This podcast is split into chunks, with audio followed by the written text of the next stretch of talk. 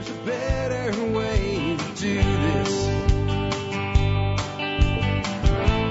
Let me show you a better way. Hi, folks. This is Jack Spirko with another edition of the Survival Podcast. As always, one man's view of the changing world, the changing times, and the things we can all do to live a better life if times get tough or even if they don't. Today is Friday, May the 6th, 2016. That's right. It's Friday, Friday, Friday, the monster show of the week. The cleanup batter show of the week where we bring out the expert council. And I've got a great show for you today with some great stuff by the expert council members. First off, I have uh, a question for Michael and Sue Laprise about how you deal with high school transcripts and college entry for homeschoolers. That's something I think a lot of people, when they think about homeschooling, worry about. Well, how, how's my son or daughter going to get into college? And then I have a, a little story I'll link to that you can read so you know to cover your butt if you do anything with your actual, you know, state school district. Because, well, I'm going to tell you about a place where a young man did great, got his homeschool, got his high school, um, you know, transcripts from the school, and then the uh, the, the public schools threw it away. The government schools threw it away, destroyed it. Uh, so I'm going to just add to whatever they say. Make sure you have copies of everything in triplicate, duplicate, and quadruplicate. Okay. Uh, next up, we have a question for uh, plant master Nick Ferguson. I've waited too long to uh, to start my own plants this year, so I got to go to the nursery and buy plants. What do I look for? How do I, you know, choose my plants? If I get great big tall plants, maybe that's not the best thing to do. So Nick will weigh in on that. For Michael Jordan, the bee whisperer, we have a question on bee pollen. How do we collect bee pollen? And what are the health benefits? Are they real or are they imagined? Is it hokum or is it reality? But the big thing is how, how do you get all the pollen from the bees? Well, Michael will tell us just that. Question for Darby Simpson on raising pastured poultry. Kind of the go-to manual has been uh, Pastured Poultry Profits by uh, Joel Salatin, but most producers find that Joel Salatin's method worked for Joel Salatin on Joel Salatin's farm with Joel Salatin's systems in Joel Salatin's climate, and they make modifications. So the question is, you know, Darby, you're in the Midwest, not Virginia. What would you change if you were writing a new version of that book? Pretty high level question. Darby has some great answers on that. We also have from John Pugliano the ins and outs of precious metal ETFs. What is an ETF and why would you buy one in the precious metals world and what does it really do? How does it really work and how are they best utilized for planning for investments, retirements, etc. Then we have a question for Gary Collins on the primal paleo lifestyle, alternative products to corn and cornbread. Not an easy one, really, but Gary will do his best with that one. And then I'm on batting cleanup as usual today. I have one question from someone that wants to know about when you're a traveler and you want to fish when you travel and not like, you know, pack up the car and head down the road, but you're taking that one suitcase that they charge you 50 bucks for, throwing it on an airplane, baggage check. And when you get there, you want everything you need to go fishing what do you do and how do you not, you know, break the bank to do it right? So I'll end that one today. I'll also be videoing that little snippet for YouTube. Um, with that, let's go ahead and take a look at the year that was the episode. The year is 1781 because the episode is 1781 and I have three from Alex Shrugged today. I have the discovery of Planet 7 and the search for Planet 9. I have standing at the breaking point, the siege of Yorktown. And I have the Articles of Confederation are ratified. I'm going to read the breaking point of the siege at Yorktown. After a series of miracles, General Cornwallis surrenders to General Washington at Yorktown. It is such a devastating loss that the British negotiate peace with the USA. Wow, last year Washington was living in his darkest hour. What changed? French troops land at Rhode Island, which allows Washington to deceive the British into thinking he's preparing to attack New York. Thus, the British hesitate to send reinforcements to help Cornwallis and Virginia. French naval warships arrive in Chesapeake Bay to block any escape to sea by Cornwallis. General Greene successfully harasses Cornwallis, but Greene's army disperses after the Battle of Guilford Courthouse. Lafayette has been shadowing Cornwallis, and with conflicting orders from New York, Cornwallis is stuck in Yorktown. Taking the low ground is a big mistake, but he has his orders. Two other miracles occur. First, the French naval forces are carrying 500,000 silver pesos.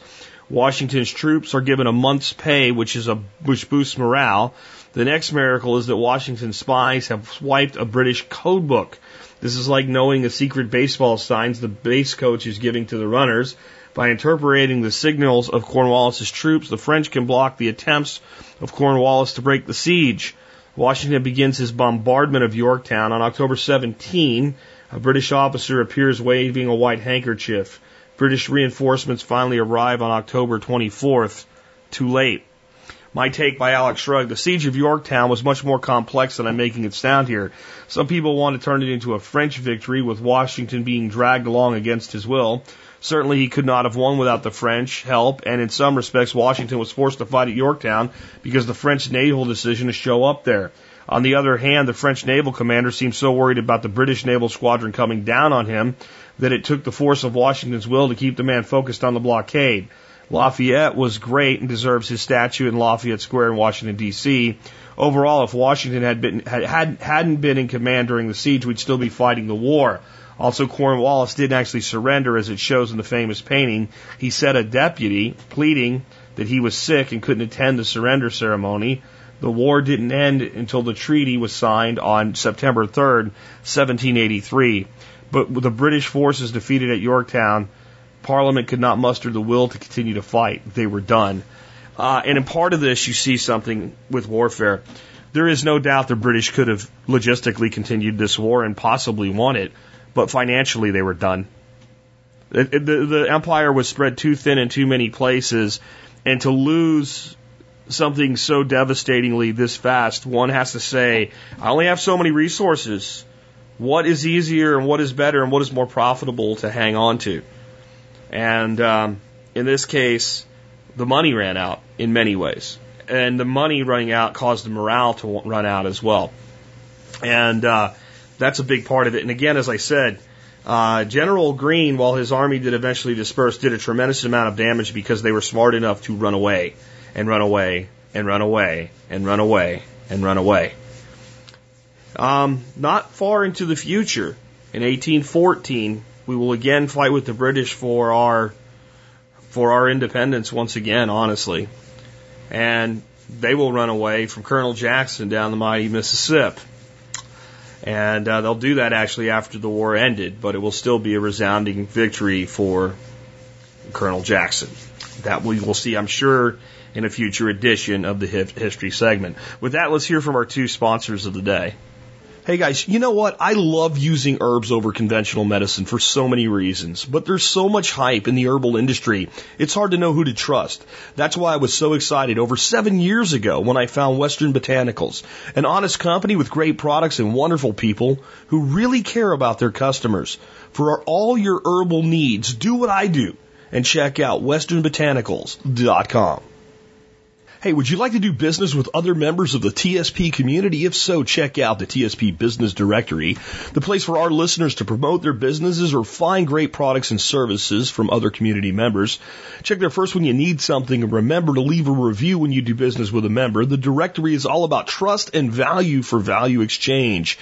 Check out tspbiz.com. That's tspbiz.com to learn more. Uh, next up, before we get into uh, your first question for our expert council members, just want to remind you guys I did uh, formally start the uh, Granddaddy's Gun Club online yesterday. Uh, at granddaddysgun.com, we already have people signing up, becoming members, a couple groups set up, some forums set up. And uh, it really is, um, I, I think, going to be one of the best things that we could do as a community for the Second Amendment, the right to keep and bear arms, and for just family tradition and heritage and community in America. So do consider getting over to granddaddysgun.com. I've put a new video up on the front page, a little more explanation on the front page so you know what to do after you join. And I am still looking for beta team members that know about BuddyPress and WordPress. I have a special group set up for that. Uh, once you join, you can friend me up if I haven't friended you up already. I've been pretty much friending everybody to get the thing off the ground. Um, and just let me know that you'd like to be part of that beta team, and I'll send you an invite to it because it is a private group. And I'm looking for people specifically that can help make the site look a little better, that know how to maybe manipulate the template or what have you, so that uh, we can we can kind of make it look more like what it is. Uh, but as far as functionality, I think we're in pretty good shape. I've even figured out some ways to make the site super functional uh, to do a lot of things like give groups their own individual blogs and stuff like that down the road if that works out. And it's actually pretty easy to do. WordPress is an amazing, amazing technology. Those of you looking to start websites, I highly encourage you to consider WordPress as your platform. All right, with that, let's get into our first question today. Um, this question comes from uh, doesn't say from Lisa. She wants to know about when you're homeschooling uh, and you're getting your kids up into that kind of that high school age where they're going to quote unquote graduate, you know, and they need to have a high school transcript to do certain things or get into college, and you know, how does GED play into this? So with that, uh, let's hear from our experts on this subject, Michael and Sue Laprise. Take it away, guys. This is Michael and Sue Laprise with HaloBySue.com, designing the life you'd love to live. For the expert council. Thanks again, Jack, for encouraging us to help people think about homeschooling. Here's today's question from Lisa from Oklahoma, who's been homeschooling seven years with their oldest now in high school. She wants to know what to do about a transcript and diploma, a GED, and what problems might homeschool kids encounter after finishing high school. We'll tackle the easiest first. Should you have your kid get a GED? Ask yourself why. Why, after investing all those years in homeschooling, where you know exactly where your young person is academically and ready for work, would you go back to a seriously goofy government test for their seal of approval? The General Education Development Test is just the government's way of tracking people who didn't graduate from high school, and there is the stigma of you couldn't graduate from high school, so you got your GED. Don't worry about a GED. You've done way better than that. So let's make a clear distinction between what it takes to graduate from a government high school and what it takes to get into a government college. First, check with your local state homeschooling regulations or move to Texas so you don't end up in trouble. Um, I had an argument with a sibling that worked for the government schools where she was telling me you couldn't get into college without two years of a foreign language. This after telling her that my 15 year old son was already going to the local community college with only two years of homeschool high school and no foreign language. She told me he couldn't but he was. That's because the rules about what it takes to graduate from high school are different than what it takes to get into college. All it takes to get into college is money, either yours or someone else's. But it's that simple. If you are under the graduation age of 18, you can get into college at any age as long as you pass the placement test at the community college. A family of an eight year old won that battle years ago. You may have noticed 11 year olds graduating with multiple degrees and wonder, how did they get in? Well, they passed the test and paid the money. So here's the hilarious story of our 15 year old getting into the local community college. First, he had to pass a test for English and math at the college level, which he did. I asked the counselor if he would still have been able to go if he was close or hadn't quite passed. The counselor told me no, not at 15. Really? How old do you have to be to get into college without being able to pass the placement tests for English and math? The counselor said, 18. So of course I had to ask, exactly how much math would I need to know by 18 to get into the community college? He said they started remedial classes at the third grade level. Here's when I began to really enjoy my homeschool journey more. When I got home and told Michael, that I could get everyone to third grade by 18. How's that for college prep? Recently, we were speaking to two community college math professors about this subject, and we asked how a student could pass the Texas State exit test for high school, but not be able to test into college math class. They both shook their heads and didn't want to talk about the craziness they see. According to the Houston Chronicle, 64% of high school graduates who went to college were taking remedial courses. Homeschoolers need to quit worrying about the grade level, and just like Jack is asking you to call them government schools, if you homeschool, teach your kids to stop giving people a grade level and instead say how old they are and have them just start talking about something interesting they're doing to throw people off of the grade concept. It doesn't translate to the real world. How many of you ask your doctor what grade he's in? Grade levels focus us on the box someone is sitting and waiting in and not who they are or what they enjoy or can actually do. Everyone is ready for college once they reach 18. Now, if college is a goal your child has because the career or opportunity they wish to pursue can only be accomplished with that expense, be prepared to play some games. If you live in a homeschooling and freedom state like Texas, where you haven't had to play any reindeer games with the government up until then, be prepared. I spent three weeks totally consumed with my son's high school transcript, and when I went to turn it in to the community college, the lady behind the counter said, it needs to be notarized. What? You need me to have the paper transcript I just wrote notarized by a stranger for $8 so you know that I wrote it. She just looked at me like I was stupid for not getting it. I felt like Abbott and Who's on First. Then, when I got the transcript notarized and sat down with my son and the counselor, the counselor looked at the transcript for two seconds, literally put it in a drawer, and very carefully went over the test results. And that, boys and girls, is what it gets takes to get you into college when you aren't 18. A good test score and money.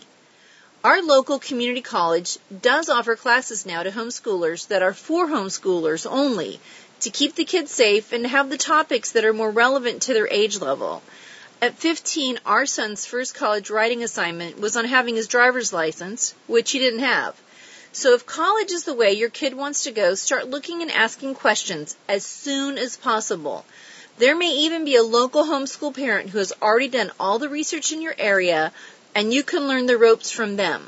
There are also plenty of websites that have transcripts and diplomas you can print on nice paper on your own computer. When it comes to transitioning from childhood to adulthood, the best thing to do is teach your kids to work. Our culture seems to be allergic to kids growing up, and we're doing our best to create an entitled, pampered 30 year old. Teach your kids to work hard, show up on time, and be nice. This will ensure a productive future far more than any classroom. Here's the rundown on our kids. Our oldest started college at 15, got his 30 hours in, and then joined the Air Force. Went back to college a bit after the Air Force, but didn't find a degree that suited his goals. He works in construction and owns seven rental properties. Our next daughter didn't want to finish high school or go to college, but her senior year she was working two jobs. She's been in construction the last three years, which suits her personality, and was thinking she needed to go back to school, but went and talked to her boss about moving up, and he was thrilled and said a small company like this will be better for her to be successful and it won't require going to college, but just working hard. Our third child was the only one who did the official four years of homeschool high school because she just loved the process and being around her friends. She currently works at a high-end daycare and is fixing to get married in June, have babies, and be a homeschool adventure mom. Ironically, our fourth kid does IT work for the local government school district and is consistently getting raises by earning certifications they want him to get. He started his own nonprofit to refurbish computers and sell at cost or give away to underprivileged people who need some technology. Our 16 year old works at the local pond and garden center, which is owned by a homeschool family, and he's learning how to build ponds and set up pumps, along with a lot of permaculture here at home. We've had him for six years, and it's been a struggle getting him to love to work, which he's achieved. So now we're working on helping him discover his own dreams and passions for his future. He printed off business cards and does work for the neighbors. He'll be doing another year of homeschool high school, then he'll be free to pursue his pa- passions or go to college since it's paid for by way of being in the foster system for so long. If you actually do have to make a high school transcript, be sure to count everything and give lots of credit hours to the cooler stuff you've done. We counted some of the following things in our transcripts. Our BSA adventure, venturing crew, I gave everyone three credit hours per semester as leadership training. We literally built our own house, so I gave them three credit hours a semester for engineering. I gave credit hours for their jobs since many high schools offer work study programs. So did I. Playing in the band at church, three credit hours of music, and so on. We print up a diploma on really pretty paper and sign and date it. I actually make a couple of copies, so I have one to give each kid, and some I save, which I can't remember where I saved them now. Honestly, these are foolish pieces of paper that are just marking a passage of time rather than any of the truly significant events in our kids' lives. Also, only one kid wanted an official graduation ceremony with some friends. One chose a party and the other two were busy living their lives. We left out kids six and seven. Our two youngest are eight and nine, and they're just living the daily adventure of discovery and enjoying the world around them in far greater freedom than the first five. So once your kids graduate, there, there aren't going to be homeschool versus government school problems. They're going to encounter but life decisions to make for themselves. Do they know how to work hard? Show up on time? Do they love learning new things? Can they work with others and do they reflect a happy, cheerful disposition? Those are the important things you're going to teach them in life. If you're considering homeschooling and you're wondering how would I teach something complicated to my kids, here's a line that is really helpful in connecting real learning to real life. From Sandra Dodd's unschooling site, she says, People will say, how will they learn algebra in the real world? Is there algebra in the real world? If not, why should it be learned? If so, why should it be separated artificially from its actual uses? Why should always be the question that comes before what and how? Why would I need a GED? Why write a transcript? Why go to college? Answering these first before you start working on what and how will simplify your life and that of your child. Sue and I love to learn. Our adult children love to learn. It's part of who we are. What we'd like to leave you with is this. The most important goal in educating your children is teaching them to learn to love learning. So think about how you can best accomplish this for each individual child. If you have any additional questions or comments, please leave them in the show notes or visit us at halobysue.com. Thanks again, Jack, for this great opportunity, and I hope you all go out and have an adventure. Remember, when you're designing the life you'd love to live, filled with the joy of learning, the bell never rings. This has been Michael and Sue Laprise from halobysue.com, wishing you many great adventures.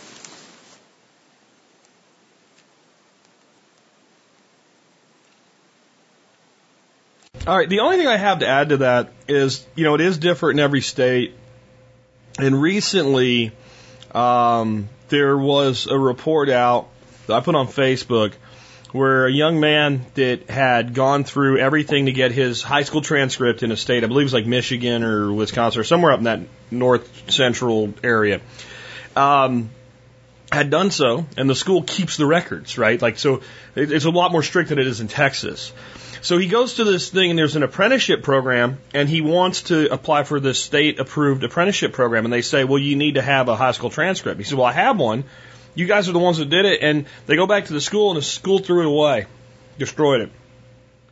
Um, anything like that, make sure you have, you know, quadruplicate, uh, you know, notarized whatever. Can you imagine the, the, the idiocy of a school? We have to have the, the transcript notarized. Okay, well, I just wrote it. It's my, but I have to have it notarized like you're stupid and then never look at it again. Just put it in a drawer and boom, and that's it. Don't even care. Just it has to be. This is how bureaucrats think. And this is, you know, the, the, the, reindeer games, as Sue put it, you have to jump through sometimes. I'd like to point something out, out too before we go to the next question. So, some of you might be in positions where you're never going to homeschool because you can't, or you have you have no children and you're not going to, or your children are adult children, where and you know you're you're not so involved with your grandchildren that you would make that decision or, or what have you, and might think like this doesn't apply to me, but it does because the mental programming that only the government can run schools runs deep through our country. And every time you hear about all of these alternatives and these amazing things, it helps with the decoupling from the programming. And remember, that's not an insult when I say you're programmed. We're all programmed. All of us that grew up in this modern age have been programmed by society to, to just accept certain things. And it's a long process of decoupling. So that's part of the decoupling as well for those of you that even don't think it's directly uh, attributed to you guys. So next up, I have a question for Nick Ferguson on choosing plants from a nursery. Go ahead, Nick. Let's hear about that. Hey there, TSP listeners. Nick Ferguson from Homegrown Liberty here, answering another question, and this one on selecting seedlings at a nursery. So, specifically talking about tomatoes, I know you said that you liked, uh, you tend to want to pick out the taller ones of all your plants, but with tomatoes, I really like planting them as deeply as possible. And the reason why is that tomatoes will root all along the stalk. Now some people say that they root from the hairs, and that's not really true. They just form roots all along the stalk. It's not the hairs that form roots. But if you bury them and just leave a little, you know, an inch or two of the, the top tip of the tomato plant sticking out of the ground and you bury it as deep as you can while still leaving a little bit sticking out of the ground, it will root all along that stalk in the ground. So you can use a dibble stick, you can use a drill, you can use um, anything, a shovel to get down deep enough, plant it in there, put some manure around it, put some fertilizer around it, something, compost, anything like that, and it will root quick, it'll grow fast, and it'll do great that way. It getting it down l- deeper is going to get it a little bit more drought tolerant. So I think that's always a fantastic thing to do. So if you're picking out tomatoes, pick nice deep green ones that are nice and tall. For everything else, peppers, everything else, you want shorter, stockier, dark green plants, no discoloration. Um, check underneath the leaves, make sure they're not infested with aphids, things like that. But generally, you know, like I said, you're looking for short, stocky, dark green, healthy looking plants. Now, if I'm buying plants from a nursery, then what I'm actually going to be looking for are kind of the smaller ones earlier in the season. But like you said, this is late season. Everything has been started for a couple months now, so they're all going to be pretty mature. Some of the peppers right now in the nursery flats are actually going to start flowering. So um, a lot of those things are already ready to go. They're already kind of old, so it's a little too late to be looking for the younger plants that aren't going to be as root bound. So when you're getting some of these uh, things like peppers, you'll probably want to open the roots up just a little bit. Now anything that's a cucurbit, so cucumbers, melons, um, pumpkins, anything like that, squashes, they do not like to have their, their roots messed with very much, so be very careful about when you're pulling them out, um, cause they don't take well to transplanting. So be careful about that. And don't even bother trying to buy corn in a flat from a nursery. Corn is not a good thing to buy pre-started. Corn needs to be direct sown. I hope that helps. Um, if you have some more questions, head on over to uh, the Homegrown Liberty Facebook group and post your question there, and I'll be able to answer your question. Or you can email me directly, nick at homegrownliberty.com. Thanks for the great questions, guys.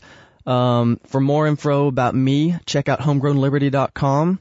I have a podcast called Homegrown Liberty um, that comes out every Friday. We cover a lot of really cool stuff, and there is a great new episode just out covering cover crop recipes. So you might want to check that out. Thanks, guys. I'll talk to y'all later. I'll have one addition here with uh, pepper plants. Don't be afraid to prune pepper plants aggressively, especially if they're tall and spindly. I've never had the guts ever to just take a pepper plant, like a tall spindly pepper plant, put it in a in a good garden. I wouldn't try the same where it's going to be stressed, but it just prune it to the ground, like just there's nothing left but the roots and a little bit of stem sticking out.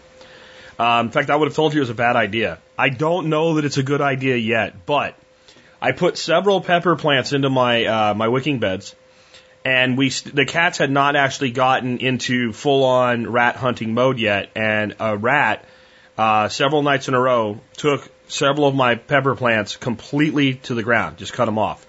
They are now a couple inches high and they are bushy. And they, I think by the time they catch up with the non-ratted plants, they may, they may outperform them.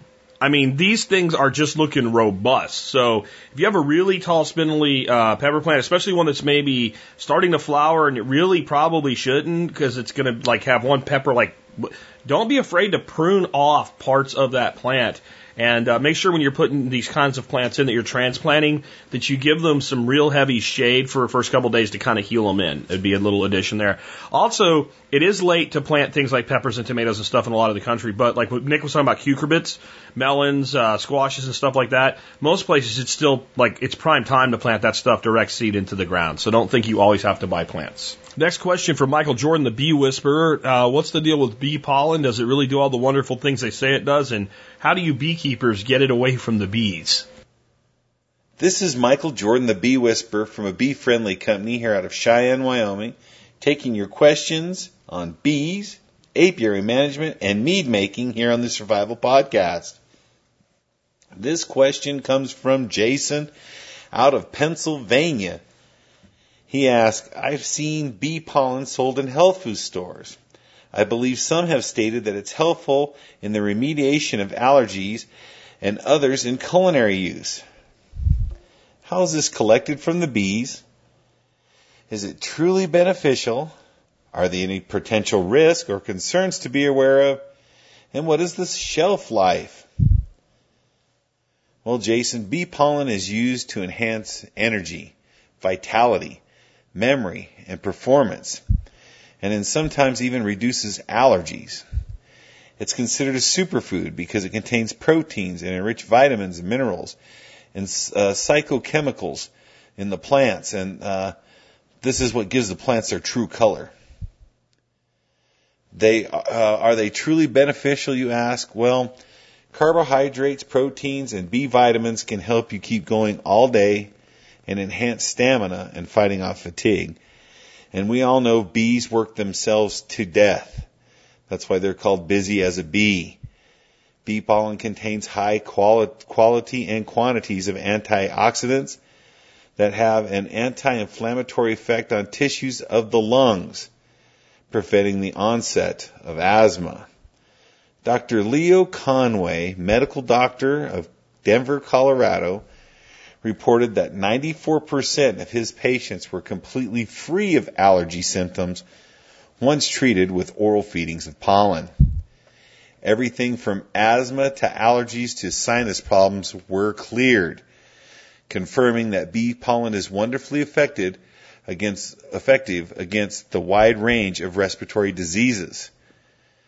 There are so many other reasons to eat pollen. Uh, but from a standpoint of allergies, it is a great benefit. So how do we get the pollen from the bees? There are two major ways of getting pollen from bees. One is to punch out uh, the pollen out of the comb. As the bee fill up the comb with pollen, you get like a 5.5 millimeter tube packed with hard pollen.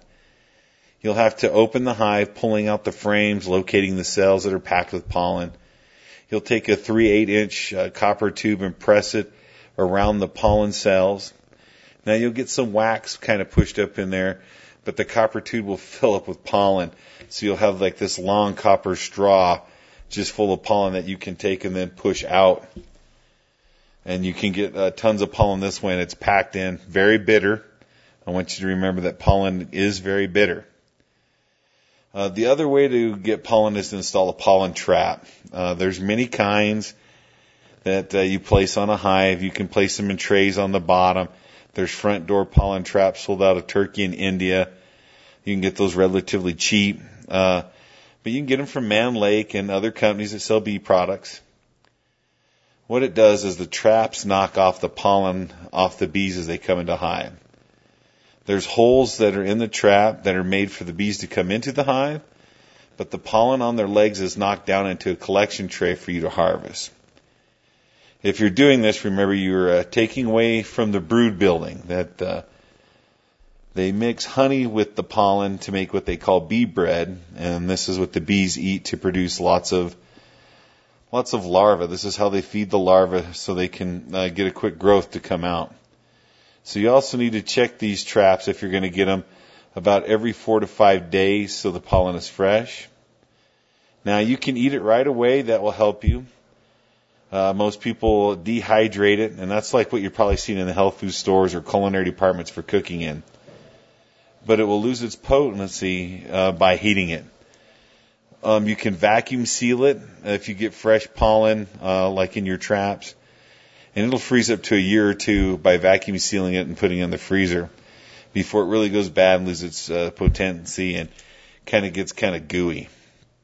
Now, as everything, taking it uh, in large amounts is is harmful. So, if you're overindulging in it, of course, it's not going to be good for you. Um, if you have, have high allergic reactions to things and food products, you should see what kind of pollen you have. It's like um, if you have allergic reactions to peanuts, well, if you're getting peanut pollen, um, you're going to have an allergic, allergic, allergic reaction to it. That is something to kind of always look out for. I have not personally ever seen anyone hurt from pollen, but that does not say it will not happen. In fact, uh, many people get local honey that is raw for the high pollen counts, for the beneficial pollen uh, for allergy and symptoms. So they don't have to pay high dollar costs of jars of pollen. So I think that we've covered your question on pollen from how to get it, what the benefits are from it, how to store it, and if there are any health problems of using it. Now remember, I don't compl- I do not claim to be a doctor. So if you're using it for medical reasons, always consult a doctor first. Try in small amounts, like uh, raw honey. And if you like it, get uh, pollen from a beekeeper you respect and who collects it. Uh, and then moving to more amounts that are working for you. I think this is the best way to try to get into pollen. I do use some pollen in my meads for natural fermentation. Like uh, I will juice apples for the apple juice. I will use the honey from the apples, and then I'll use the pollen from the holly uh, apple pollination, and all three of those will make a natural fermentation of a honey mead with an apple background to it. So I, you know, you can use it for culinary purposes, like you said, and I use it for open fermentation. So pollen has a lot of benefits. Uh, I, I wish that more people would probably indulge in raw honey that remember sometimes the cheaper the honey, the more it's been either refined or processed. And some of my jars of honey, you'll see pollen, propolis, wax, and stuff kind of floating in it because we never really claim for our honey to be one certain specific kind. It's all wildflower. We try to get as many blended varieties of honey in our spins so you can get the natural pollens in them to help fight those allergic reactions. Hey, I am Michael Jordan, the Bee Whisperer, telling you to get your honey from a beekeeper respect. Buy it from a cottage industry. And as always, man, help your fellow man. For one day you may need help too. Great stuff as always from Michael, and I am a huge believer in the power of bees in general. Honey, uh, raw honey specifically, uh, pollen uh, in general uh, I, I find to be quite useful, and I make it part of my diet. And uh, you know, all I can say is. There's people that say that the whole concept of you know using local pollen, uh, local bee pollen, local honey, raw honey, uh, having any effect on allergies is all in people's heads or whatever. All I can say is that I know a lot of people who have used it and feel that it's helped them. And in the end, I think that's what's important. Um, I, I really do. And as a person that's never been really hyperallergenic to anything, but when I lived in Florida as a kid, um, there was something in the spring that just, I mean, just completely blocked my airways for about two months of the year, and the rest of the year I was fine. And when I think about people that live like that all the time or a lot of the year, I, I realize that anything that would help them is is worth giving a shot. So my view is it's not going to hurt. Uh, and with some caveats, like Michael said, like if you're allergic to peanuts and you're getting, you know, local honey that, you know, bees that are, you know, pollinating peanuts or something, that could be an issue, I imagine. But other than that, why not try the things that won't hurt you before you try the things that can hurt you? And just listen to any pharmaceutical advertisements list of side effects at the end and realize that they all can hurt you uh, to varying degrees. Next up, I have a question for Darby Simpson on pastured poultry. What, if anything, would you change if you were rewriting uh, Joel Salatin's pastured poultry profits, Darby? Hello there, everyone. This is Darby Simpson calling in to answer another question for the TSP Expert Council. This week I have a question from Stephen, and uh, he wants to know if I were editing a new edition of Pastured Poultry Profits by Joel Salatin, what would I change or update? And he is especially interested in what I would do to make it Midwest specific. Um, Stevens heard me uh, talk about uh, pastured poultry profits on both TSP and Permaculture Voices, and uh, I, I, do have a, a, large debt of gratitude to that book. It's what we use to get started here on our farm. Uh, but he's heard me mention that it needs to be taken as a template and as inspiration, uh, not as an exact guidebook, and that you, you, you need to change it to you know fit a particular uh, region or, or piece of land. So uh, he and his wife are planning on running a couple batches of broilers this summer, and they're in a really similar climate to us. They're in southern Michigan, we're in central Indiana. So he's just kind of wanting to know, you know, what, what would I update and change, and uh, what you know, what further points would I add on top of, of what's given in that book. So Stephen, thanks for sending that question in. Um, I, got I got to tell you, I never thought, you know, someone would ask me if I was, you know, writing a new edition of of Pastured Poultry Profits, what I would change. Um, certainly, it's a classic, and anyone who's going to do pastured poultry, I would encourage them to read it. There's a lot of great value in that book. Um, I guess the the big things that that we found, uh, particularly for the Midwest, uh, number one, the chicken pens, and I, I've talked a lot about this. Uh, you know, being a task oriented engineer by trade, when I, you know, read that book, I, I took that and just, you know, I did everything verbatim. I followed it step by step. It was, it was, you know, a, a how-to manual for me. And the chicken pens that Joel uses, while they work great for him, they, they just don't work here. They just don't have enough ventilation we found them, uh, you know, while everything has pros and cons, we, we just found them to be super, super efficient at killing chickens. And, um, I don't say that to be mean. It's just what we experienced. Um, the other thing that I don't like about them is that they are a one-use piece of equipment. You can raise pastured broilers in them. Uh, you could also do pastured meat ducks. Um, in a pinch, you could put a nesting box in it and use it for layers, but really that's about it. So, what we did is we went to a hoop house and it's got a much better ventilation. It's a whole lot easier to get in and out of. It's easier to load the birds out of, in my opinion. Um, and we just don't have the problems with death that we did in those flat Salatin pens. Um, they do stand up really well to wind. Uh, you know, and they're, they're pretty easy and inexpensive to build, but, you know, unless you've got a really, really cool, low uh, humidity climate, you're probably going to run into the same issues that we did and, and have to tinker with them and mess with them to get them to work. So, um, the other thing about the hoop house is that, you know, we raise broilers in it, uh, ducks, laying hens easily. We raise our turkeys in those. We've used them to feral pigs. We've used them, uh, as cattle shelters in a pinch when there was a blizzard coming in. So they've really got a lot more uses than, uh, just doing pastured broilers.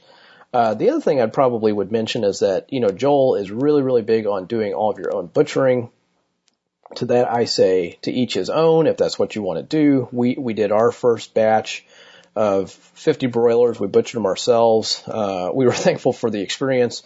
We were also quite happy to rent out and hire a butcher, uh, to professionally butcher all of our chicken for us so that we could pursue that as an enterprise.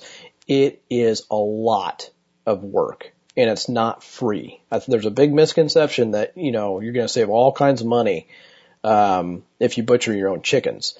And that's just not the case. Uh, and, and also it depends on what state you're in. You know, uh, when we started, uh, you, you could only butcher up to 1,000 birds on farm per year and you weren't allowed to sell them off farm. They had to be sold fresh the day they were processed. In Joel's case, you know, he's been able to do 20,000 broilers on farm uh, you know, since since the 1990s, and uh, and sell them wherever. So it really varies by state. That's just something I would point out. And then the marketing, um, you know, and this is really based more on, uh, you know, geography and where you're at within a region. But, um, uh, you know, it, it's, it, the book's older, so the marketing strategies, uh, uh, a bit antiquated. It needs to be updated for web-based options. Joel's also not a fan of farmers markets. I'm a huge fan of farmers markets. I have a really large unfair advantage where we're located geographically. We're halfway between Indianapolis and Bloomington, Indiana. Uh, we're 45 minutes and 35 minutes away from two huge markets that have got a really good local food culture. So I think that's something you have to kind of consider instead of just, you know, doing whole birds to people who will come to your farm or to restaurants. I think there are many, many other options. Um, and then with that, you know, the cut up, uh, packages that we sell at a premium is something that the butcher does for us. And if you're again butchering yourself, it just adds a whole lot more labor, um, and you, you need a really good vacuum sealer. And a really good vacuum sealer for professional packages can be, you know, five to ten thousand bucks. So they're not cheap. Um, I, I, you know, it's just something you would have to consider. And you know, to each his own. It just all depends on what you want to do and what you want to accomplish. You know, pastured poultry is something that is a uh, great enterprise for us, but we just didn't want to make the investment into the equipment and uh, a building and space and all that stuff for something that honestly we didn't enjoy doing. And uh, when we we have a really good option that's not too far from our farm that does it very reasonably for us. So those are my big thoughts. Um, it's interesting, Stephen, that you asked this question. Uh, I'll let everybody know that uh, um, a few months ago, Diego Footer uh, of Permaculture Voices asked me if I'd be interested in doing a weekly podcast similar to the uh, Urban Farmer with Curtis Stone, and we we've begun recording that, and the first three episodes are out.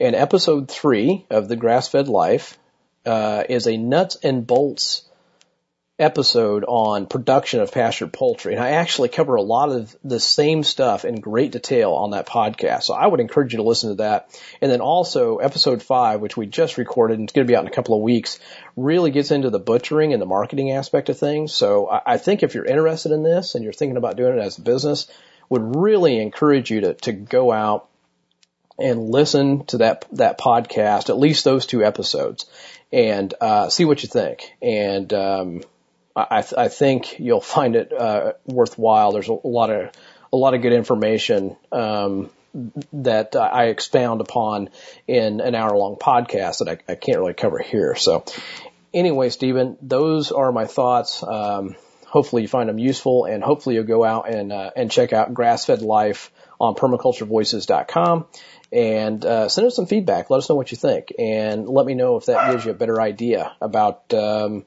you know, my, my issues with, with the book, Pastured Poultry Profits. And that my issues were small. Honestly, it's a great book. I think it's a great template, a great guideline. I just think it needs to be tweaked, uh, for your farm in your region. So anyway, if you'd like to learn more about me, you can check me out at darbysimpson.com. There's a ton of free blog articles out there. I also do offer one-on-one consulting if you're interested in that. Uh, wanted to make mention, uh, while we're talking about pastured poultry, that we have a workshop coming up on our farm. It's going to be held on June 10th and 11th, and it is on producing and butchering poultry, pork, and rabbit. Uh, I'm going to be teaching along with several other guest instructors that you've probably heard of. Uh, Patrick Orman from MT Knives will be here. Greg Burns from Nature's Image Farm in Ohio. Rob Kaiser from Deliberate Living Systems. Jesse Techmeyer from uh, Perm Ethos is going to be here. Uh, there's a blog post out at darbysimpson.com that, that covers everything we're going to be doing uh, covers the whole itinerary, but just kind of give you an idea what you'll get. Uh, there's eight hours of classroom instruction. There's eight hours of on-farm instruction that includes an exhaustive tour of the farm where you get to see everything up close and personal, including our pasture poultry pens and our brooder and how we do all that stuff. Uh, you get a spiral bound notebook of all the presentations given from all the instructors with tons of how-to photos. And that's something you get to take home. You'll have it during the workshop to, to take notes in. You can put it on your bookshelf and, and reference it later. Uh, we'll also be providing all three meals as well as snacks and drinks for um, Friday and Saturday with really good food. I mean, good food. All the meats come from our farm. Uh, all the vegetables are, are local, chemical free. They're prepared by a good friend of mine who's a professional chef here in Indianapolis. Uh, the food alone is worth a ton. And then, of course, we're going to have a, a couple of nights where we just hang out around the campfire and get to know one another and it's all going to be capped off with a, a barter blanket session on Saturday night. Uh, that's going to be hosted by Rob Kaiser. So we're looking forward to it. Uh, we're going to have a great time anybody that's interested, uh, you can you can again go out to darbysimpson.com. There's a blog article out there with a link to the itinerary page. Uh, the cost for this guys is only 375 bucks, or uh, a couple you can sign up and get a discount for 725 bucks. Um, we uh, we are about 20% sold out as of April 21st. So if you're interested in coming, get out there, check it out, and get signed up. I hope to meet a lot of you here in person this June. As always, thanks for sending in these questions. Please send in more. I love answering them. Love hearing from you guys. And uh, go out and check out Grassfed Life, guys. Uh, get, give it a listen. See what you think. Everyone, have a wonderful weekend and take care. Bye bye. I'll add to that, as I mentioned, that um, Darby's been doing some podcasts with uh, Diego, uh, Grassfed Life, and I do have a link to that in the uh, show notes today. Uh, next up, I have a question for uh, investment advisor John Pugliano. Basically, the question is uh, what indicators should I watch for to determine investing in a precious metal ETF if that's a good strategy? It seems like with gold rising and silver yet to catch up, there could be a good opportunity to trade in precious metal. What signs would indicate this is a good idea? Thanks, Mike in Detroit. And with that, hey, John, man, take it away. Hello, TSP listeners. Mike in Detroit has a question about what should he watch for if he wants to invest in precious metals in an exchange traded fund. You know, what might be a good strategy and what signs should he look for to know if that's a good idea? Well, Mike, I'll be happy to share some of my thoughts and opinions and give you some of the tips that I use when I use an exchange traded fund to purchase something like gold or silver. I do want to make one slight distinction here. You did ask about investing in precious metals through ETFs. And my personal opinion on that is that when I use an ETF to buy something like gold, I don't consider that an investment, even though it's in something that's part of my long-term investment retirement strategy and it may be in my Roth IRA account. I look at that as more of a short or a near-term trade it's more of a trade that I'm going to take a position in over a period of say uh, days or weeks or months, but most likely not years. Not something that I would do with a true, you know, quote investment. But having said that, I do think that using exchange traded funds to trade in precious metals is something that can be profitable for you if you know what you're doing. And then obviously like any type of a trade, the timing has to be on your side. Now a couple distinctions about gold and silver. Both of these precious metals do very well as a hedge against inflation. So the primary thing that you want to watch in the economy is for fear of future inflation. If investors or people on Wall Street believe that inflation is going to occur, then generally both of these metals move up in value and perform very well. As I say, they're a very good protection or hedge against inflation.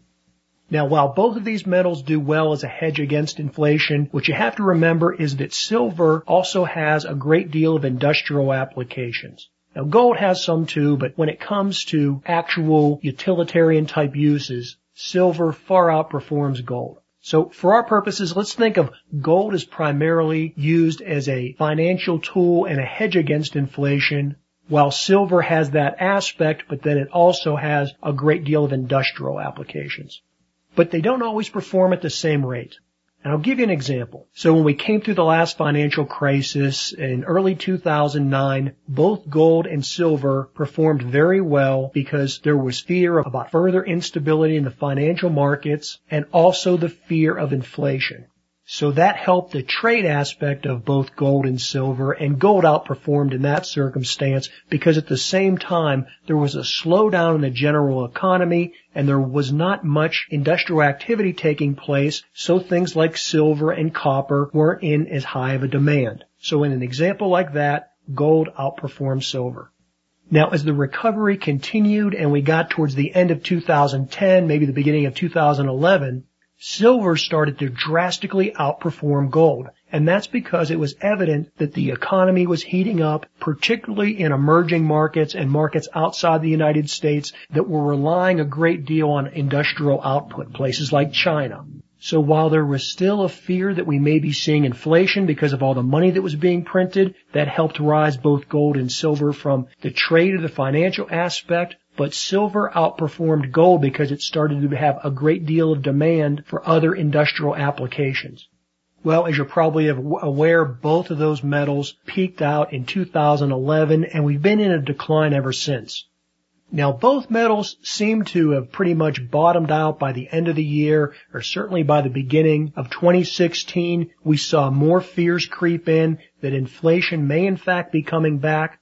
Both gold and silver have outperformed the market, have performed extremely well so far year to date. As I record this episode, gold is up something like 17, 18% year to date, and silver's up even more. Silver's up about 22, 23%.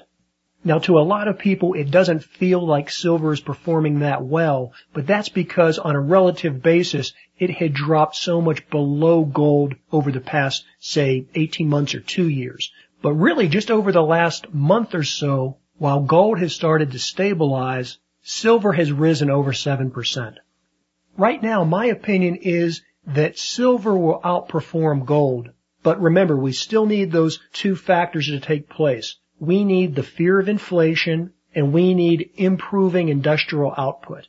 For example, if things start to get better in China, if we start to see global trade pick up, then my money is on silver. I think at that point it'll close the gap and catch up on its underperformance in relation to gold over the past, say, five years or so.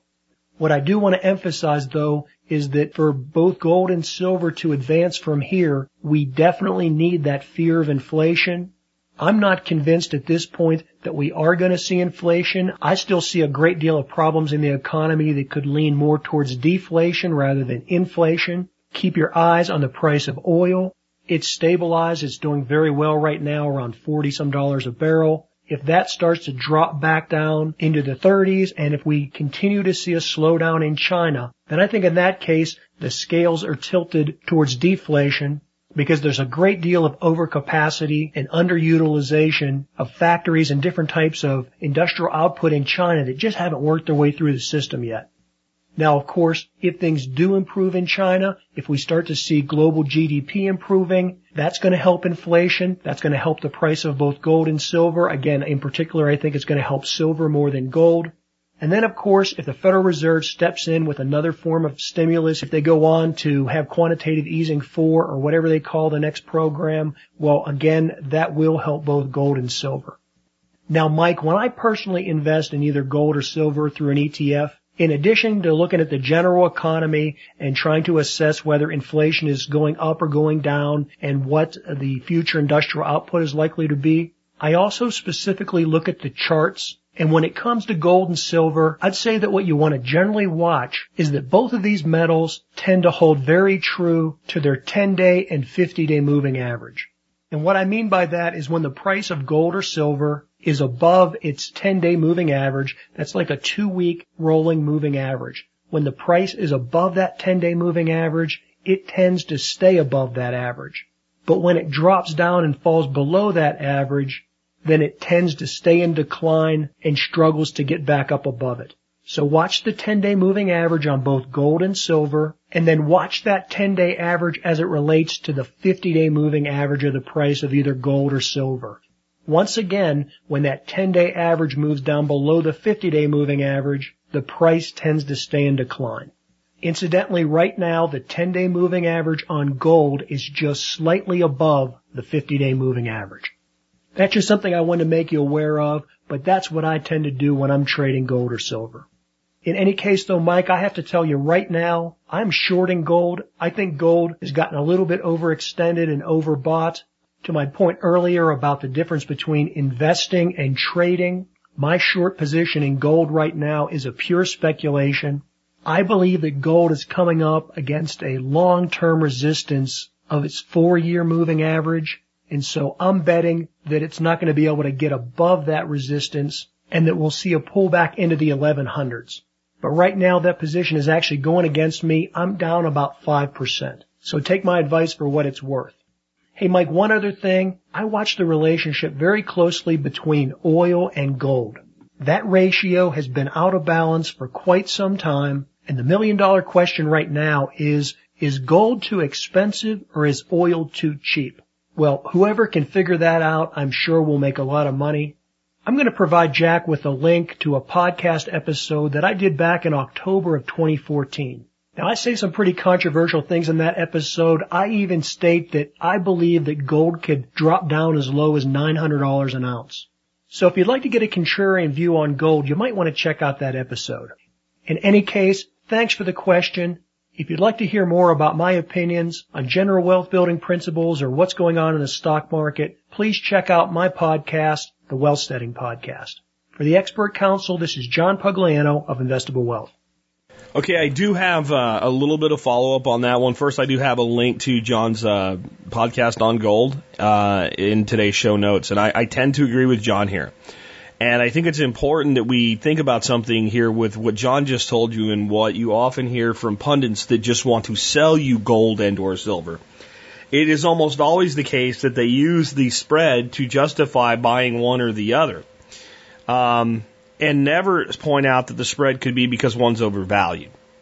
And that's where we get simplistic in our thinking. Well, since gold is separated uh, from silver uh, by a delta that exceeds uh, what it what it traditionally does, silver must be undervalued. That is one possibility for that separation. Just like John ended with, is is gold overvalued or is oil undervalued? Right. So there always is the contrarian viewpoint that the reason that, that the separation exists is because the, the, the one that has the higher level on the delta is actually overvalued. And, and that's something we need to think about so that we are using critical thinking in our analysis. I don't see uh, silver or gold making any big moves right now. I, I, I don't have any money on either side of silver or gold right now other than physical metal that I keep for long term. Uh, I don't mess with ETFs unless I'm, I, I have a, a, very good reason, especially here. Now, John mentioned Roth IRAs and IRAs. Okay. This is the purpose of ETFs and silver and gold to me. Uh, when somebody starts talking about putting physical metal in an IRA, it gives me cringes. It, you're just taking the most anonymous wealth you could ever have and making it public. That's where I, I see these being most useful. Uh, or you know you're in a situation where you know you have an opportunity and you go into an ETF for a short-term gain on a profitable trade. That's where these ETFs make sense to me. Every place else, I'd rather have my hand on the metal. And I think John would completely agree with that. Okay, next question is for Gary Collins. For people trying to live primal paleo that say, hey, I miss corn, like cornbread and corn chips, what do I do? What say you, Gary? Hey everyone, this is Gary Collins, creator of the Primal Power Method, and I have a very popular question that I get asked quite a bit, and it's one I had in the beginning of my ventures into the primal paleo world, and that is having a healthy alternative or finding a healthy alternative to corn chips and uh, cornbread or corn-based snack food items, basically. Um, Bobby loves cornbread and tortilla chips, and since corn is technically a pseudo grain in the paleo primal world, it is a no-no far as uh, you know it's it's classified because it's technically kind of in between. It can be a it could be a seed or a grain. It's kind of corn's an odd one, and there's been some battles in the paleo world over that, but uh, for me, they're just I have not found anything that is like a tortilla chip or cornbread. I've looked at the alternatives. Um, I've eaten a bunch of them. So there, there was some store bought stuff that's come and gone. There's recipes all over the internet of the supposed paleo new experts with their little dumb cookbooks that make you fat. But, uh, I've tried them. They, they're just, it's not the same. It's not even close actually. Cause a lot of them are made out of uh, flaxseed, uh, coconut flour and almond flour. And when you combine those, even if you spice it up, the texture's different, the flavor's different.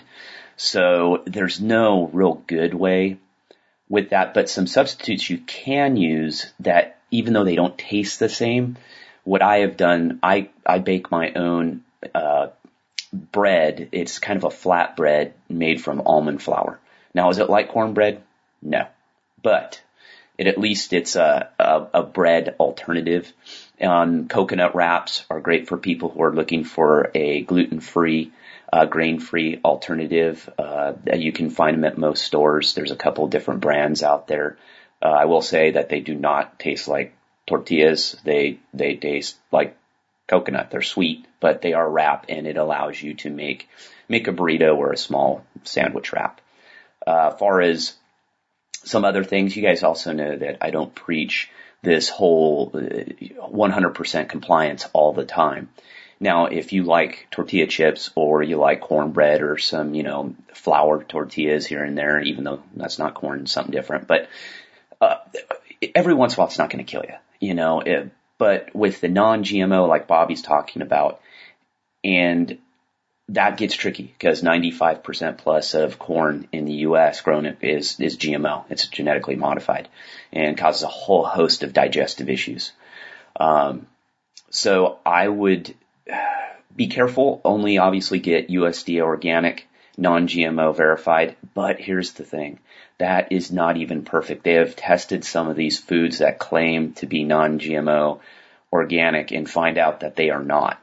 So with that, you got to take it with a grain of salt. Uh, I do uh, every once in a while. I have some uh, organic um, cornmeal mix, and I'll, I'll make my own cornbread every once in a while, and you know corn chips. You know if I'm at a party or a friend's place and I have some, it's like I said, it's not going to kill me. I usually I I really don't buy corn chips anymore. I haven't in quite quite a long time. But those are some alternatives, and you know when it comes to going paleo primal, going grain free, uh, it, it's a little tricky. You know, there there are some substitutes, but usually they are not close to what you're trying to replace them with. Um, you know, remember, you know, corn chips and and cornbread. It, it's just very very unique flavors and textures to corn that you're not going to be able to get with these grain free substitutes. So I hope that helps. And if anyone ever finds products out there that they, they recommend, definitely feel free to email me at contact at Primal Power Method or include them, you know, at the end of the show here and let us know because I'm not all knowing. There's a ton of products out there and people ask me all the time about certain things and, you know, most time I'm all, you know, I've never heard of that. You know, there's tens of thousands of products, you know, out there that are manufactured. So I hope that helps.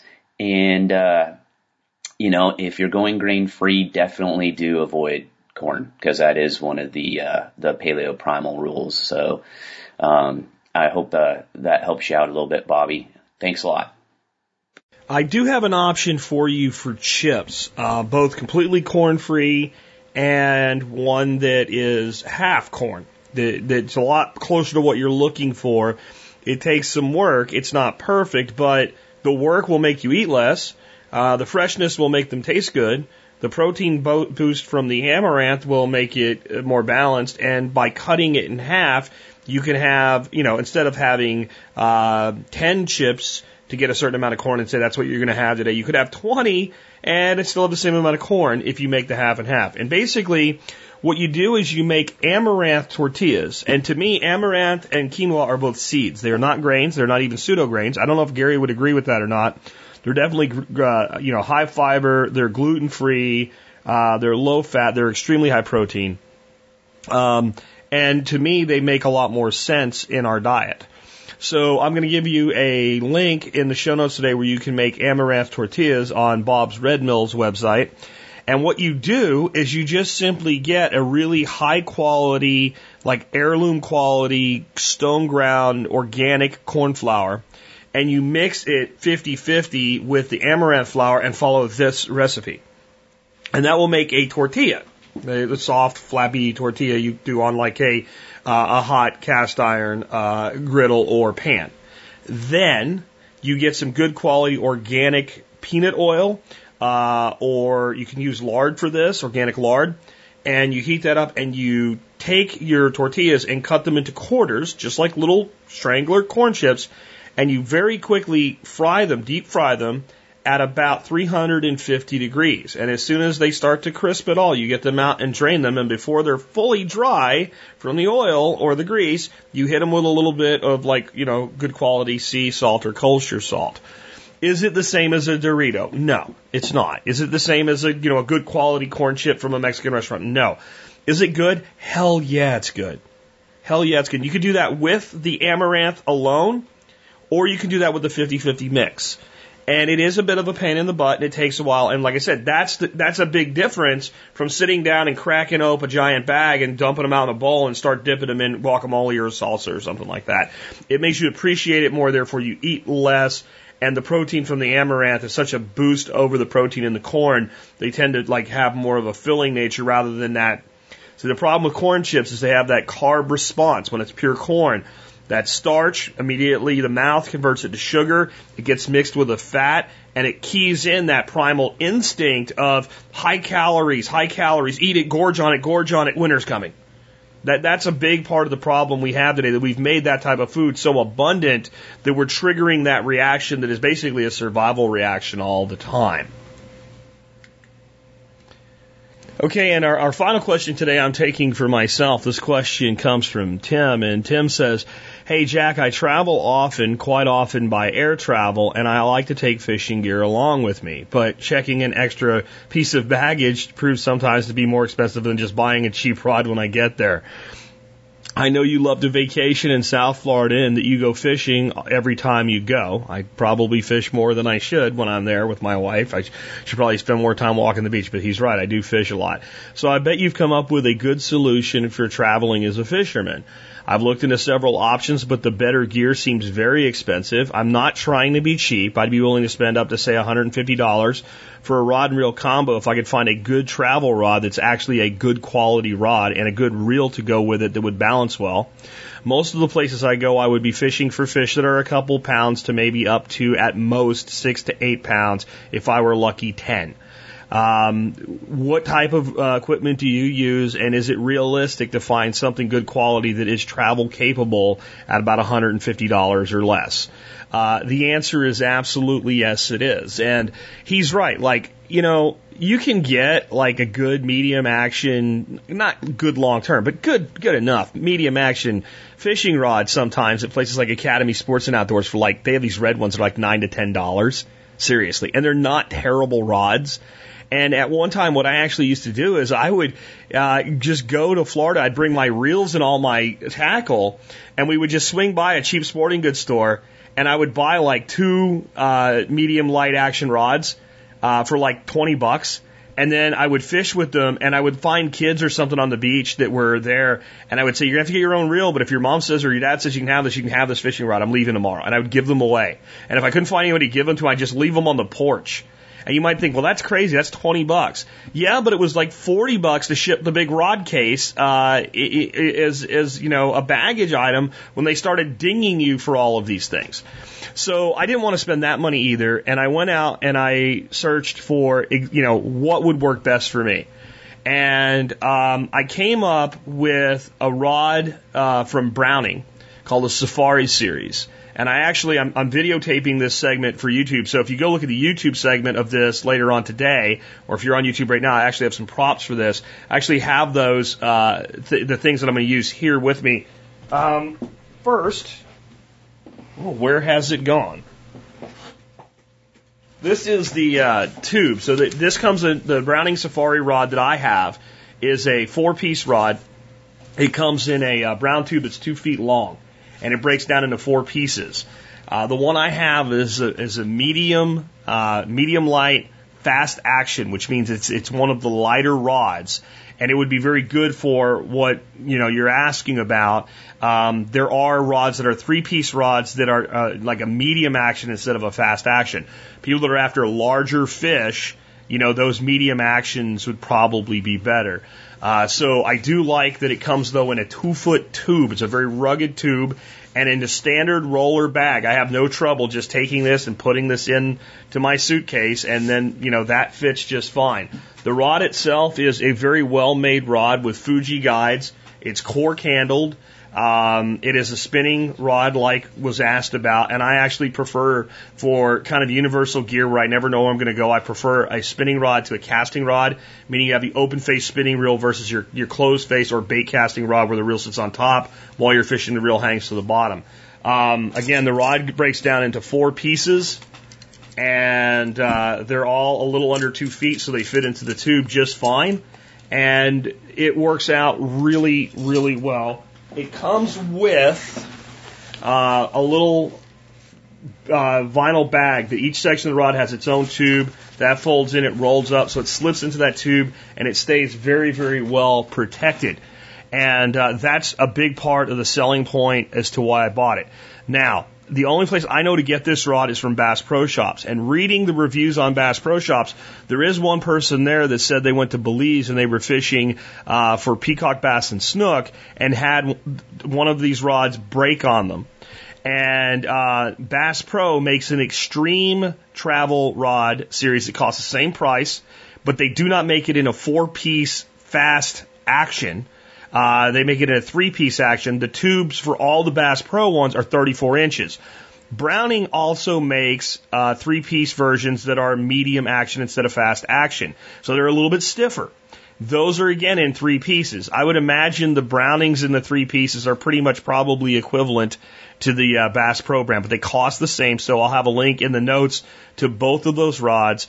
Um, but even the, I think there was a four piece version of the Bass Pro rod. They just decided to, you know, go uniform on a single tube. So that the only downside with the, the, uh, the medium actions from Browning or all the Bass Pro rods is that they're 34 versus 24 inches, so 10 inch longer tube. So you want to make sure that whatever your suitcase or whatever you're packing, that that would go into, that it's going to fit. Let me say these are all great for like behind the truck, uh, truck seat too, because you're not going to have a rod getting all tangled up and jacked up. You, so wherever you are, all of a sudden you get an opportunity to fish. You can pull it out, keep a small uh, assortment of tackle with you in, in small uh, lock boxes or you know uh, tackle boxes, and you're ready to go anywhere and every place you show up. So that's what I would recommend from a rod standpoint. From a reel standpoint, if you're going to go with, with what I went with, which again is a six foot six inch four piece. And I think this is like the best overall, unless you're getting into a really big fish. And I'll talk about some of the fish I've landed with it. But it's a six foot six, four piece, fast action, medium light, uh, Browning Safari. That's the rod that I have. Uh, that I have actually two of them, and uh, I like them enough that I have two of them. The reel that I found that I like to pair with it the best is a Mitchell 300. Um, these have been made forever, and I'm not going to say they are as great as they were back when they used to make them in France in the 1950s and 60s. Um, but that's how long they've been around. They're actually older than. I think they've been made since the 30s in France. And I actually have many of the old style Mitchell 300s. You can find them on eBay. Um, and they're usually kind of in kind of bad repair. But as long as they're functioning, they're pretty easy to take apart, clean up, uh, wash out, uh, re-grease, re-lube, and put back together, and make them as good as new. And uh, I check eBay every once in a while, and I'll pick up two or three of them and refurbish them. And I have a pretty big box of them uh, that I'm just keeping set aside because I know one day they're not going to be so easy to find anymore. That said, the modern Mitchell. So anyway, the rod sells for about 80 bucks and the Mitchell 300 sells for about 40. I'll have a link to where you can get the Mitchell on Amazon, but again, you have to get the Browning rod or the Bass Pro rods at Bass Pro Shops. The only place I've ever found them. Um, the Mitchell modern Mitchell 300s are great reels. I've used them a, a lot. They balance perfectly with the particular rod that I just uh, mentioned. That six foot six uh, fast action. Again, fast action means it's light, very very sensitive. Now, what kind of fish can you catch on that rod without it shattering and breaking or whatever? Uh, last time I was in Florida, I was catching um, black tip shark pups that were about 28 inches. They were like clones. Every single one was the same on that rod with a small steel leader, so they because they've got teeth, man, they'll cut that line. But you know, you're looking at a fish that's that's about eight and a half, nine pounds. And black tip sharks are very hard fighting, strong fish. Catching them in the surf and I was able to land every single one of them with no damage to the rod whatsoever. I've also caught snook up to about 30 inches. I don't know exactly how much they weighed because when I catch snook in the surf, I immediately release them. They're kind of a special fish to me. I don't want any harm to come from them. But they're, I can tell you, they're a tough fish. And it takes finesse to land a snook that's 30 inches long on a light action rod, you know, running like 10 to 12 pound monofilament line, not special braided line or anything like that. So whatever you're fishing with, if you're fishing with something that's going to break that rod, I think you're kind of exceeding the class of the rod. And I haven't used the heavier uh, taper, heavier action uh, Brownings, but I would imagine looking at them, I think Browning is OEMing the ones for Bass Pro anyway. But you're free to take your pick from them. They both look like really good rods. They have really great sensitivity. As another option for your reel, uh, the other reel that I found that you're not going to go spend a fortune on is uh, the Cardinal uh, by Abu Garcia. This is the Cardinal SX40, and uh, the both of those reels are perfect for what I like to do. I like to fish I, I think this is going to fit right in with you know the, the person asking the question, kind of that quality uh, class of fish. I like to fish for fish that are you know uh, as big as I can get on rods that are kind of as lightweight and as give, gives as much fight as possible and as much sport as possible. And both of these reels balance really well in that you know kind of six foot to seven foot light action to medium light action rod. They cast beautifully. Uh, they they hold up well. They don't cost the dear Lord's fortune. If you saltwater fish like I do with them and you end up screwing up and getting them kind of in the water and you, you can ruin a reel. You, I mean, immediately when you're done fishing in saltwater, you want to completely rinse these out with fresh water. And when you're done with your trip, you want to, op- you know, you know, oil them and give them a good hot water bath and give them a good oiling and greasing and service them. But if you do forget, you get tired, you get one all jacked up and the salt water just destroys it, you're out 40 bucks, not, you know, two, three hundred bucks. Um, and they've done everything I've ever asked for on both of these reels. I'm really, really fond of them. And again, you might want to consider checking out eBay and you want to look for, you know, all parts included and functioning when you buy one of these because some of them are really bad. The old school, uh, Mitchell 300s. My father, uh, was the one that turned me on to these reels and my grandfather. And you could tell they kind of had a reverence for them. And I found out eventually talking to them as they got older, well, that's because back when, I, you know, when your dad was a kid, my dad, grandfather talking now, when you wanted a Mitchell, you saved up for it. Like this was not equivalent to 40 bucks today. These were like 40 bucks in 1950. And, uh, today you can get them for under 20 bucks. Again, they need some work.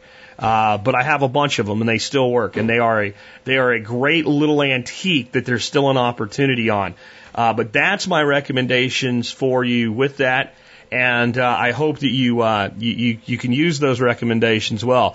For those of you that are not looking for a travel rod, I still recommend the Mitchell 300 and the uh, the Garcia Cardinal uh, SX40 is great reels for that class of rod.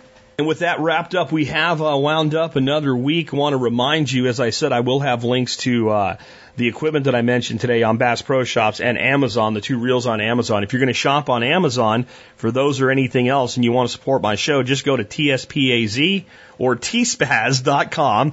And uh, when you shop on Amazon, you'll be at the same place. You'll spend the same money. You won't do anything different except type in one less letter, and you will help support the work we do here at the Survival Co- uh, Podcast.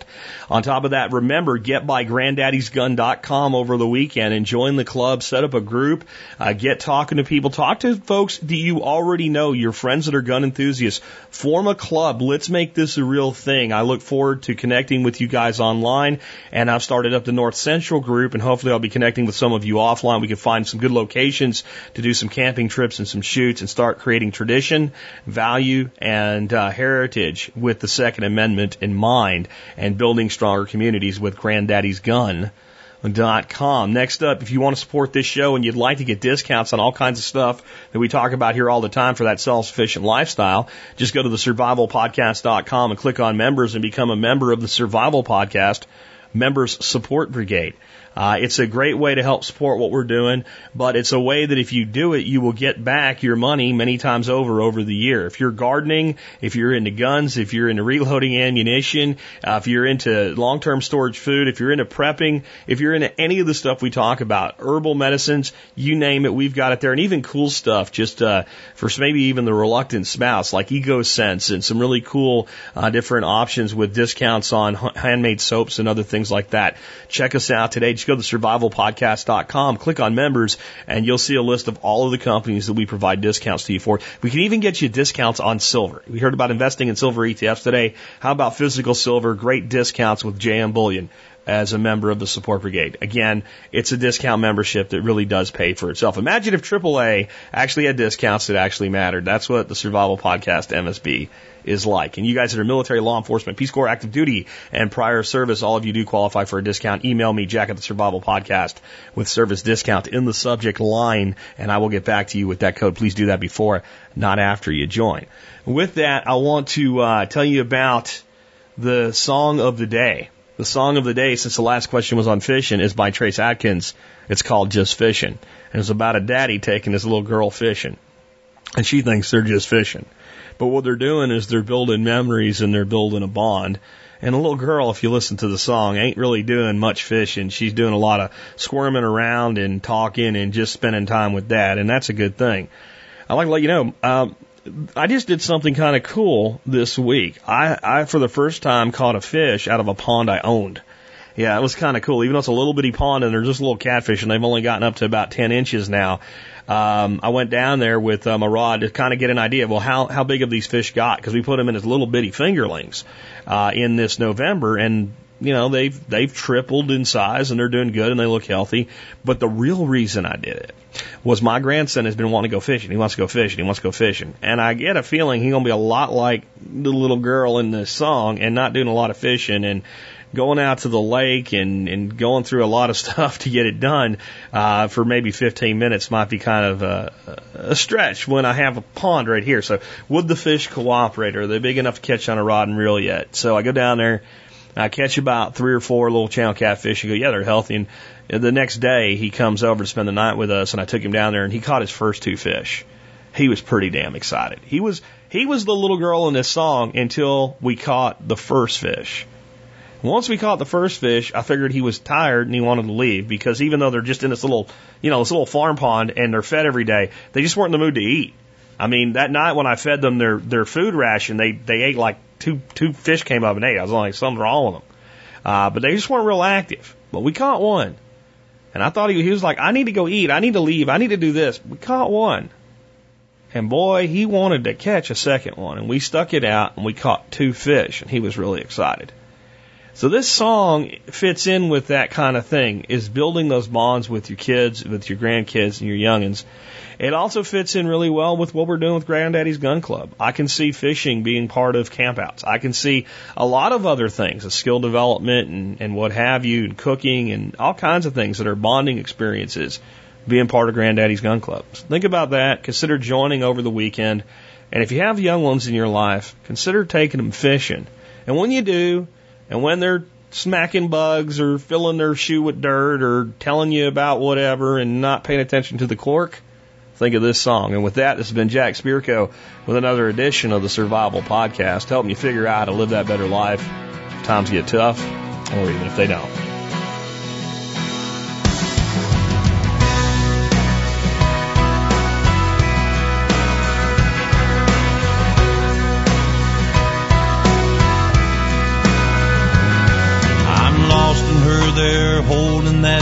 Rod and reel. She's doing almost everything but sitting still. Talking about her ballet shoes and training wheels and her kittens. And she thinks we're just fishing. I say daddy loves you baby one more time. Says I know, I think I've got a bite. And all this laughing, crying, smiling, dying here inside's what I call living. She thinks we're just fishing on the riverside, throwing back what we could fry, drowning worms and killing time, nothing too ambitious. She ain't even thinking about really going on right now, but I guarantee this memory's a big one, and she thinks we're just fishing. She's already pretty like her mama is. Gonna drive the boys all crazy, give her daddy fits. And I better do this every chance I get, cause time is ticking. Yeah, it is. And she thinks we're just fishing on the riverside, throwing back what we could fry, drowning worms and killing time, nothing too ambitious. She ain't even thinking about what's really going on right now, but I guarantee this memory's a big one, and she thinks we're just fishing.